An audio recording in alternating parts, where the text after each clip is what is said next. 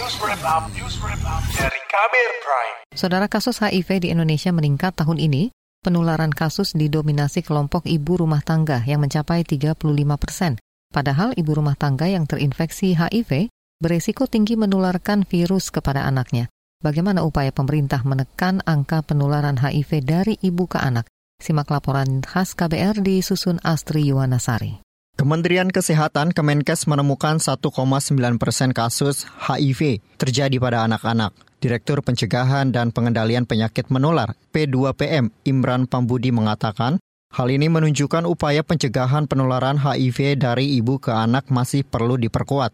Dan ini menjadi salah satu tantangan terbesar dalam penanggulangan HIV/AIDS di Indonesia kita bisa melihat di sini bahwa setiap tahun masih ditemukan saja anak-anak dengan HIV, anak-anak yang kurang dari empat tahun ya. Berarti ini upaya-upaya kita untuk bisa memutus mata rantai penularan ini juga masih perlu kita giatkan lagi. Karena kasihan anaknya kalau dia tidak dilakukan pencegahan ataupun upaya-upaya untuk memutus rantai penularan. Berdasarkan data Kemenkes, kasus HIV di Indonesia didominasi kelompok ibu rumah tangga.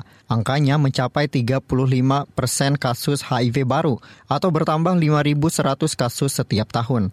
Angka tersebut lebih tinggi dibanding kasus HIV pada kelompok lain, seperti suami pekerja seks dan kelompok LSL, lelaki seks lelaki.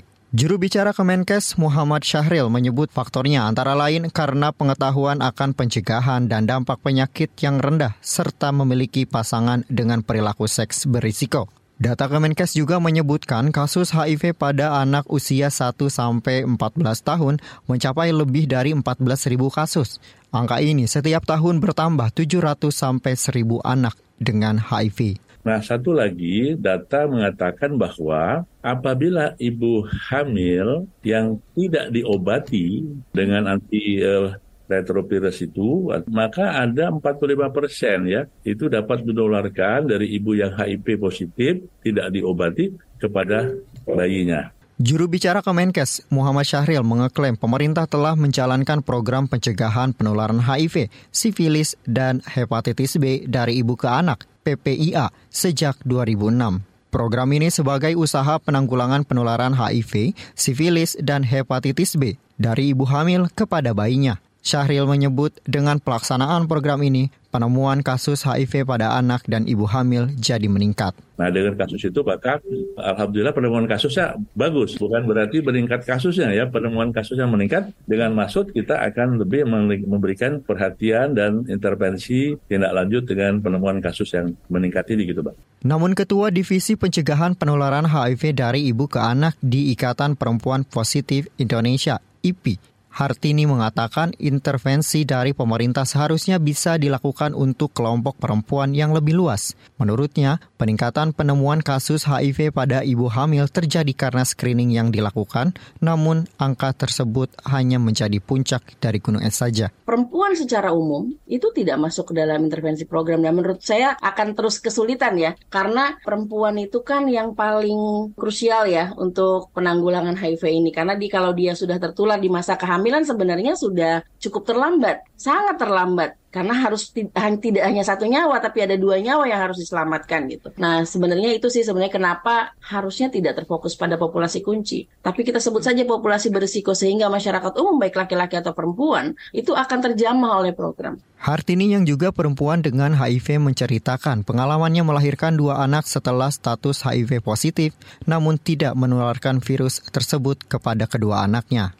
Saat ini saya sudah melahirkan dua putra dan putri semenjak saya jadi HIV positif. Uh, saya yang pertama saya melahirkan 2014 dengan persalinan normal dan saya dapat memberikan ASI selama enam bulan. Tapi di 2020 kondisinya berbeda. Saya tidak bisa melahirkan secara normal. Saya harus sesar dan saya tidak dapat memberikan ASI karena bayi saya prematur.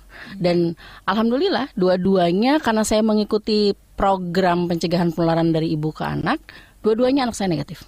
Sementara itu, Yayasan Kemitraan Indonesia Sehat (YKIS) meminta kepada para ibu sedini mungkin tes HIV. Sekretaris Badan Pengurus YKIS Hussein Habsi mengatakan, semakin cepat status HIV terungkap akan semakin cepat ditangani dan bisa mencegah penularan virus ke anak.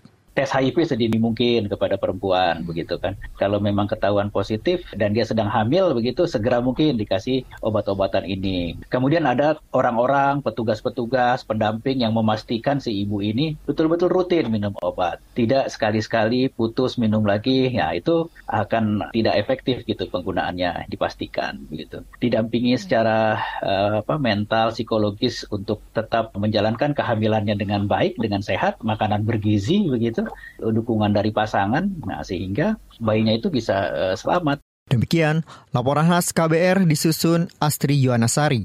Saya Heru Haitami. Kamu baru saja mendengarkan news wrap up dari KBR Prime.